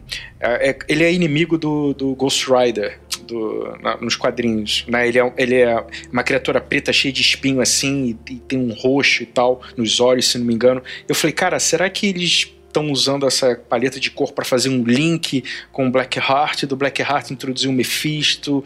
E, enfim, eu comecei a dar uma viajada e aí o Google falou: não é nada disso, é só uma questão. É só uma questão de escolha estética. Mas a ideia de ah. introduzir uh, esses personagens, né, dentro do, do universo Marvel com essa pegada mística, cara, eu, eu tô doido que eles façam é, uma série ou um filme sobre a quest do Doutor Estranho e Doutor Destino que vão no, no inferno, inferno. salvar a alma do Doutor Destino porque a mãe dele mãe. fez um, uma, um pacto com o Mephisto e o Mephisto aprisionou a alma dela. Então o Doutor Doom fica a vida inteira uma vez vez por ano, se não me engano, ele faz um encantamento para ir no inferno salvar a mãe. Cara, essa história é genial. Esse, genial. Essa gráfica nova é genial. E assim, tô doido para ver coisas assim no universo da MCU. Desenhada é... pelo grande Mike Mignola, que eu sou muito ah, claro, fã, criador do Hellboy. Claro, Pô, Mignola é rei. Ah, muito maneiro. É, eu acho que tá vindo aí, né, o Doutor Estranho, o Dirigido pelo loucura, né? Sam Raimi, né? Dirigido pelo é, diretor de terror, não, tem né? Toda, é, tem toda a pegada, né? O Sam Raimi, é, apesar de ter feito Homem-Aranha, né? É um cara que vende filme de terror, né? Então... Fome Animal, é, já viu Fome Animal? Quis... Não, esse ainda já. não. Não, assista, Mas, é um, filme, filme dele. É um filme antigo dele, é. Sim, maneiro. É, ele tem toda essa pegada mesmo, né? Que o, que inclusive o André com, estava livro, querendo. Livro amaldiçoado, né? O Evil Dead tem um livro amaldiçoado lá. É. Ah, é. tem. Sim, tá. sim. E a tá gente não pode esquecer certo. de falar um pouquinho da Mônica Rambeau, né? Que agora ela, né, adquire poderes, né? E provavelmente vai ser introduzida aí também no MCU como heroína, né? Já tinha feito participação no filme da Capitã Marvel, né? Como amiga, né, da, da Carol Danvers. É, Era mãe dela, a... né? Hã? Era mãe dela. Era, Era mãe, mãe dela. dela. É, hum, é verdade, é verdade, é verdade. É porque dela. é a década de 90 lá, né? Uhum, é, é, verdade. Que a, a mãe dela morre de né? câncer. Ela era garotinha, tá certo, tá certo. Sim. E aí a. E aí agora a Mônica, né? Até pelo uniforme, né? Que a gente pode ver que talvez ela se torne a foto, né? Que é aquele uniforme branco e preto, né? Uhum. Que, tá, que ela tá utilizando ali no, no finalzinho. Né, que, é, que já foi líder, né, dos Vingadores, inclusive. Sim, foi. Agora que, agora que a gente não sabe como é que vai ficar a questão do Capitão América, né, talvez a gente já tenha um indício pro futuro aí do MCU, né, quem, quem vai é, cumprir essa função de liderança, porque você, né, o Capitão América tá lá velhinho, coitado, na fila da, da Coronavac, e o, e o Tony Stark morreu, né? É, agora vai ter que. Ela vai ajudar o Nick Fury, porque eles vão fazer a minissérie, né? Aproveitando o arco de história chamado Invasão Invasão, Secreta. Secreta. Invasão secreta, né? Tanto que a cena pós-crédito do último episódio já aponta pra isso, né? Fazendo um link com o filme da Capitã Marvel. Exatamente, cara. Muito maneiro. Cara, a Marvel não dá ponto sem nó, cara. A Marvel é foda pra caralho. E aquela cena de embate final eu achei espetacular porque ela fica meio zumbi, cara. Andrés, aquilo ali eu achei bem sinistro, cara. Ela fica com maior cara de cadáver, assim, com o olho vermelho. Eu falei, caraca! Aquilo ali não é pra criança, não, meu amigo. Pois é, então. eles foda que ela pegar- faz as eles- runas, né? Ela faz as Isso. runas no- na cidade inteira, né, cara? Nas paredes da cidade. Caraca, na cidade inteira só ela pode usar a magia. Puta que pariu, É. que foda, cara. Pois é, eu acho que tem que. Se eles mantiverem esse, essa, esse clima, né? Essa coisa meio. Meio, meio dark, assim, cara, vai. Eu, eu tenho lá minhas dúvidas porque tem que agradar gregos e troianos, né? Eu acho isso muito específico, mas eu ia adorar ver, cara, esse lado mais sombrio da, da Marvel. Cara, mas eles já estão, É, cara, aí. eles já estão A Marvel, bastante... eles, eles já anunciaram que vão, que vão fazer o Deadpool e o Deadpool vai continuar sendo 18 anos, né? Então, assim, espaço É, mas pra... uma coisa, uma coisa O é você próximo filme do fazer Doutor um Estranho filme vai ter a Wanda e vai ser filme de terror, cara. Já tá definido. Vai ser terror. Cara, vamos ver, porque eles. Eu achava que ia ver o Doutor Estranho e o Doutor Estranho é um filme de comédia, assim, basicamente, né? Faz piada o filme inteiro, né? Então, é. Não, vai ter capinha, piada, é Harry óbvio, Potter. né? Não, pois é, aí é que tá, esse- essa formuleta, né, de ah, a gente tem que agradar todo mundo, então vamos. Eu acho que eles já podem se dar o luxo de. Porque o que, assim, na minha visão, eles estão, é um universo tão grande e é tão, é tão vasto que dentro do da próprio universo da Marvel você consegue atingir é, grupos de interesse e mesmo assim ganhar muito dinheiro, sabe? Porque gente que gosta de terror vai ver gente que gosta de super-herói, vai ver gente que gosta de. Sabe? Eu acho que vou chegar a um ponto que vai ser assim, ó. Quem for ver filme do Thor vai ver filme pastelão, né? Quem for ver filme do, do Doutor Estranho vai ver filme mais sério. Quem, eu acho que eles, eles deveriam fazer isso, mas eu não sei, né? Cara, mas não devem fazer isso não. Porque assim, é. por mais que eles sejam ousados, e eles já estão sendo, cara, porque essa história. Cara, toda a história de WandaVision fala sobre psicologia, fala sobre luto, fala sobre depressão. Pô, são assuntos pesadíssimos para serem tratados, né? E eles fazem de uma forma bem humorada, uma forma leve na Fórmula Marvel. Não tem outro jeito. Cara, criança de 5 anos tá assistindo essa série, WandaVision. Por isso que eu tô, é por isso Ah, que eu tô falando. ela não vai entender a profundidade, né? Ela não vai, elas não vão entender. Mas, cara, tá lá. Se você olhar, tá lá. Mas é, eu acho que essa que é a grande genialidade da Marvel. Ela faz um produto para todos os públicos sem desrespeitar o adulto, entendeu? O adulto, ele olha e vê aquilo que precisa ser visto. A criança não vai conseguir, né, entender. Agora, se ele coloca uma coisa muito pesada, que não tem riso, que não tem humor, talvez o produto fique muito exclusivo, muito nicho. E aí uma coisa muito nichada fica mais difícil de você, né, bancar, né? É É mais complicado de render, né? This is our home. Then let's fight for it. Vamos para as nossas considerações finais sobre WandaVision. Andrés, Cara, eu gostei da nota série. de 1 a 5 e considerações. De um, de 1 a 5, eu dou.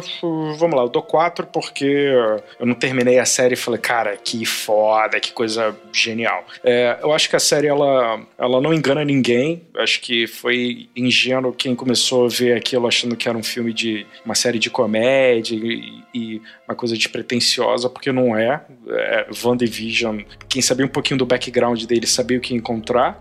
O, achei. Mas, ó, Andrés, eu que vou, é te, genial. eu vou te interromper um pouquinho, Vai, porque vai. teve gente lá no grupo do Papo Furado do Telegram que falou que ia abandonar a série, não é, seu Guga? Ah, mas Não, o no Guga, terceiro cara, fala as, episódio. coi- eh, fala as coisas sem pensar às vezes, né? A gente tem que relevar o episódio. amiguinho. Às vezes. Às vezes, Às vezes. pra eu abandonar uma Não, mas no série terceiro porque, episódio, cara, eu falei assim, cara, se, não, Andrés, no quarto episódio, se não mudasse, se eles não dessem nenhuma resposta, eu ia me ver sendo o mesmo babaca que ia assistir a Lost achando que ia ter explicações maravilhosas e se fudeu, né? Demorou sei lá quantos Mas anos e então, cara, Então é, eu não quis eu não isso pra mim, né? eu não tava preocupado com ter respostas logo, porque eu tava curtindo toda aquela. as, as sitcoms e tal. Eu comecei a ficar um pouco é, impaciente, porque a minha expectativa era sobre Marvel, e Marvel é, né, é, que é efeito especial e não sei o que. Aí eu dei uma puxada no freio de mão e resolvi entrar na, na vibe da série, e aí eu, bom, gostei. Então, assim, eu acho que eu dou nota 4, porque essa sacada de introduzir o passado dela com o sitcom e fazer é, essa passagem de tempo, criar. É tudo muito bem construído, é tudo muito bem amarrado. É, obviamente que chega uma hora que você já sabe o que vai acontecer. Falou, cara, vai acontecer isso, mas isso faz parte. E ela é muito bem feita, os efeitos especiais são, são, são bacanas. Para dizer que eu, a única coisa que eu não gostei, assim, de fato, é dos agentes da, da, da, da SWORD lá Da e do FBI lá. Cara, eu, eu não gosto desse, de- dessa dinâmica entre ah, essas agências e super-heróis. Eu acho sempre tudo muito esquisito, muito, muito fake. Aquela menina que faz a cientista, do, virou cientista, né? Que passava do Thor, ela fazia uma série Two Broken Girls, eu acho. É, eu lembro que era é- a garçonete lá Isso, isso. na loja Assim, Donut. é, é porque eu não gosto, eu não gosto do, da, da, da performance dela. Então eu vi aquela garçonete lá com aquela voz estridente, fazendo a mesma coisa, piadinha e tal. Assim, mas isso pra mim não atrapalhou. Dou nota 4. Eu acho que é uma série que vale a pena ver pra quem gosta de, de história em quadrinho e curtir uma nova, uma nova experiência, né? É diferente de tudo que eu já vi de série de super-herói. Isso pode ter certeza. E, e acho que por isso vale a pena dar uma conferida. Maravilha. Marcão, Cara, eu curti bastante WandaVision. Eu, eu acho que realmente, assim, eu brinquei com o Guga, mas tal, talvez as pessoas tenham dificuldade de entender a proposta ali nos dois, três primeiros episódios, né? Até porque os dois primeiros episódios não tem nada tirando aquelas inserções comerciais que aparece a marca da Hydra, né? E tal. Até chegar o, a coisa lá do cara com a roupa de apicultor, você fica meio, meio sem saber o que, que tá acontecendo, né? Por que, que aquilo ali tá rolando e tal. Mas assim, sei lá, eu também tava meio que como o Andrés, assim, falei assim, não, calma, as coisas vão começar a acontecer e tal. E aí, assim, cara, eu, eu acho que a série melhorou pra mim, assim, eu... é, é, o, o final, quando eu entendi que aquilo ali era sobre a jornada de luto da Wanda, sabe, de, de- sabe, de como ela estava lidando com isso, das, das questões morais, das questões étnicas, aí eu, das questões étnicas não, éticas, é, eu acabei olhando esses episódios iniciais em retro- retrospecto. Eu até falei assim, cara, uma coisa que eu achava que era assim, ah, é uma homenagem boba ao seriado dos anos 50, dos anos 60. Ela deve estar presa numa realidade alternativa que ela tem que viver isso e tal.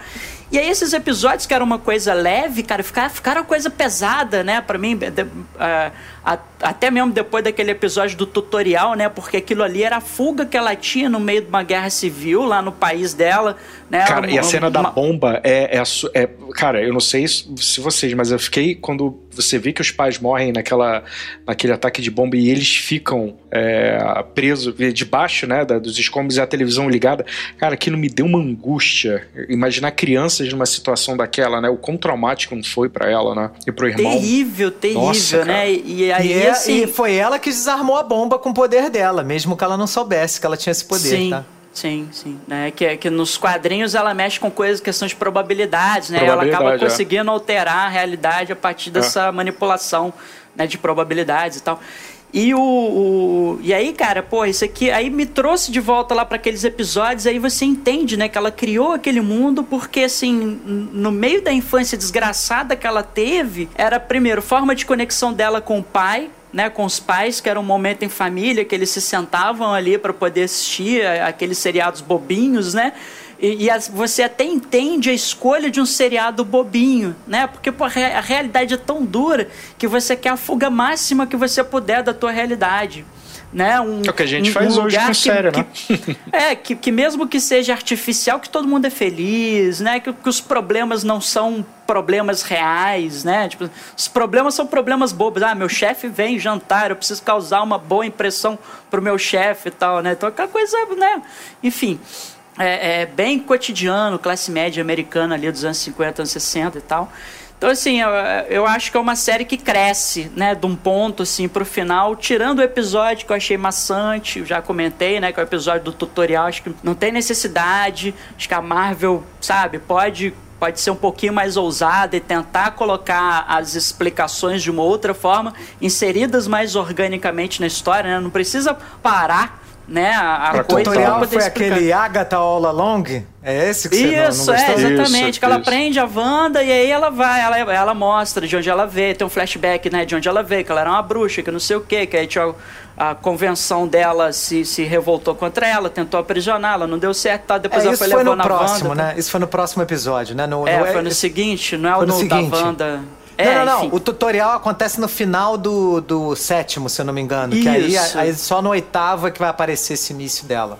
Isso, é. Mas então, é, é- são assim, é, o final do sétimo e início do oitavo é esse longo tutorial que separa ali a narrativa, a sequência de eventos, ou seja, você vem no ritmo, você quebra esse ritmo, né, pra poder ah, dar, um- dar uma explicação mastigadinha pro teu público. Isso me incomoda, né?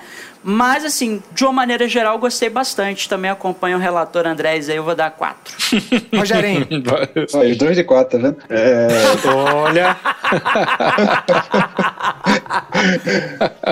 Não, eu, eu achei maneiro, assim, acho que é- é a primeira série deles, né, no Disney Plus, então eu duvidava que eles fossem ser tão ousados, assim, né, no primeiro produto deles, assim, pra tentar cativar o público. Isso me surpreendeu bastante, achei que eles acertaram no, no tom, conseguiram estimular a gente a ficar querendo assistir, todo episódio, principalmente porque eles fizeram é, o site semanal, né, toda semana eles lançavam um episódio que favorece também esse, porque o fã da Marvel, ele é maluco, né, fica fazendo teoria, du- duas horas depois é, me- meia-noite lançar episódio, duas da manhã já tava 200 vídeos no YouTube comentando e fazendo teoria, né? E tudo isso estimula, É, né? é, esse, Vai- fo- esse formato estimula, né, esse debate, criação de teorias e tal. Exatamente, É, depois, depois do primeiro episódio, a galera já tava falando que ia ter Quarteto Fantástico, né, dentro desse seriado, ia ter Quarteto Fantástico, ia ter X-Men. a galera tava endoidando, né? Então, eu acho cara, eu tava que apostando no Mephisto, cara. Mephisto, eu tava é, o apostando Guga tava no louco Mephisto. no Mephisto. conseguiram acertar o, o- o produto, né? Eu acho que eu concordo com o Marcão que ele, eles têm é, um episódio que eles mastigam muito, né? E, e meio que muda o, o tom da série, assim. Mas, no geral, eu, gostei bastante. E é, é interessante também porque, assim, a, a Wanda e o Visão, nos filmes da Marvel, eles meio que estavam lá, né? Eles apareciam, resolviam um problema. Não tinha muita substância nesses personagens, né? Eles eram Vingadores, mas não tinha pouco tempo, né? A gente não conhecia bem eles, né? E eles conseguiram dar várias camadas pra esse personagem, né? Então acho que, que como série e como experiência, assim, pra integrar o, o universo da Marvel é bem válido. Então minha nota é 4,5. Ah, pra não Só ficar pra de não ficar quatro, de né? quatro, né? cara, agora ninguém vai querer dar quatro, Rogério, nessa Não, porra desse acabou. programa, caralho. Acabou, acabou, não tem mais. Acabou a nota 4. poluídas. Não tem mais nota 4. Acabou. Ou é, ou é 3 ou é Dê, dê, dê 4,5. nota de 1 a 3.9 e de 4.1 a 5. Essa masculinidade tóxica é uma maravilha.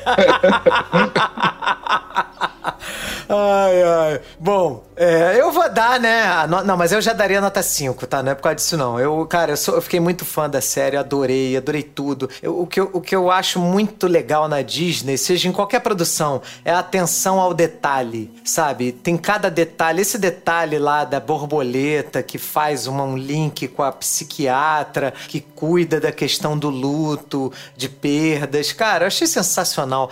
Tudo nessa série é muito bem feito, é muito bem cuidado. Os atores estão sensacionais. Sensacionais, a Elizabeth é. Olsen. Cara, ela é boa com fazendo aquela, aqueles papéis de. Ela, ela precisou fazer uma mulher dos anos 50, 60, 70, 80, 90 e 2000. Então, assim, cara, todo mundo ali foi muito versátil. Cara, foi sensacional. Eu achei realmente uma, uma proposta muito ousada, muito diferente e desafiadora, né? Porque você não sabe, pô, será que os fãs vão gostar? Muitos fãs com certeza não gostaram, né? Porque queriam ver, né, Quarteto Fantástico, Magneto, Galactus, né?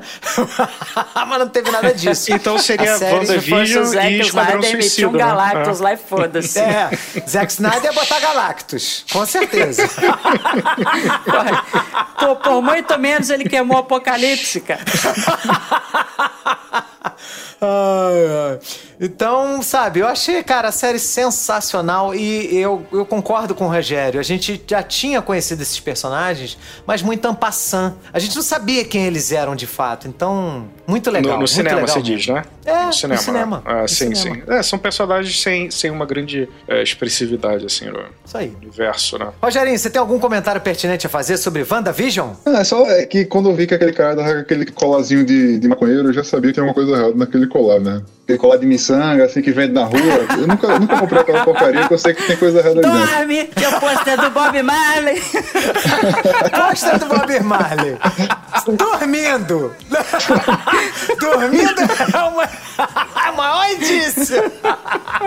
tu viu isso, Andrés, no Choque de Cultura? Aham, aham. Que os caras falam lá do, do bicho de sete cabeças, do filme do Sim, Santoro. Falam, não, a mãe Sim, dele já tinha que ter visto que ele tava entregue às drogas. Posta do Bob Marley, colar de miçanga, dormindo.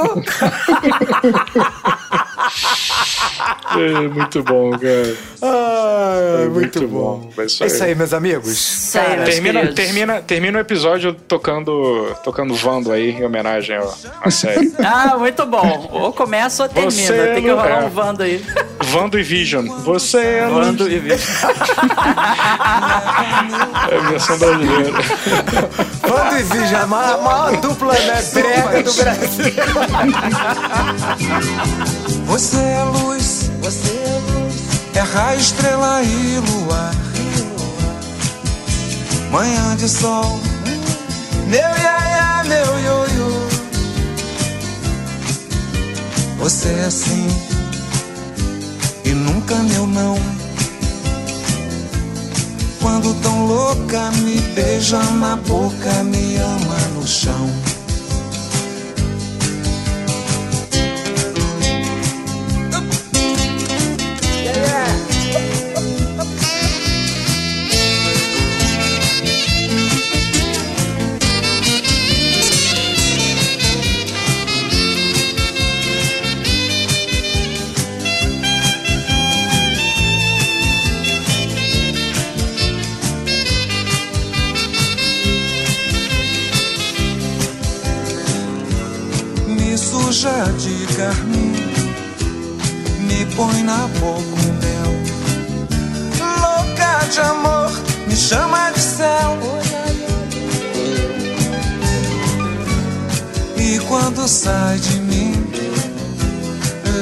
Meu coração. Você é fogo, eu sou paixão. Você é luz é raio, estrela e luar. Manhã de sol, meu iaia, meu ioiô. Você é assim e nunca meu não. Quando tão louca me beija na boca, me ama no chão. Quando tão louca me beija na boca, me ama no chão. Quando tão louca me beija na boca, me ama no chão.